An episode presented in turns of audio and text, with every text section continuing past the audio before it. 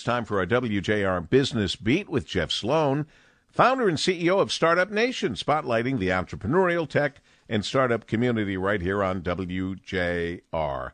Good morning, Jeff. Good morning, Paul. With all of the retail purchasing action online these days, consumer reviews have become an ever more important driver in the purchase journey online.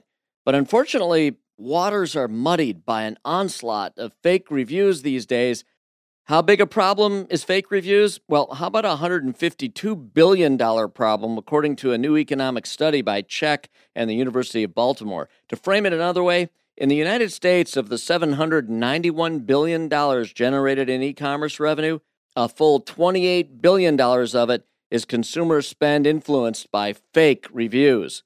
Multiple studies reveal at least 89% of consumers globally check reviews online before making purchases.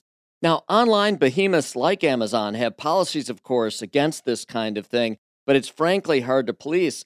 Even so, Amazon is taking action to the degree that it can, claiming that it analyzes about 10 million reviews a month and purges many of the fake reviews.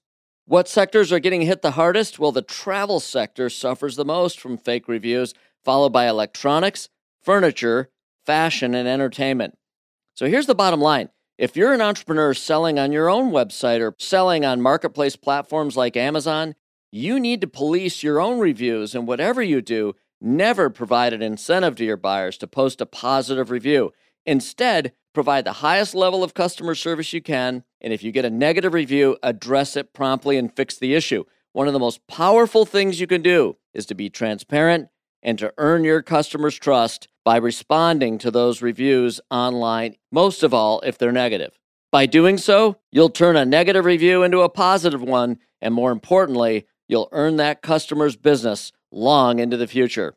I'm Jeff Sloan, founder and CEO of StartupNation.com, and that's today's business beat on the great voice of the Great Lakes, WJR. This segment brought to you by Dell Technologies.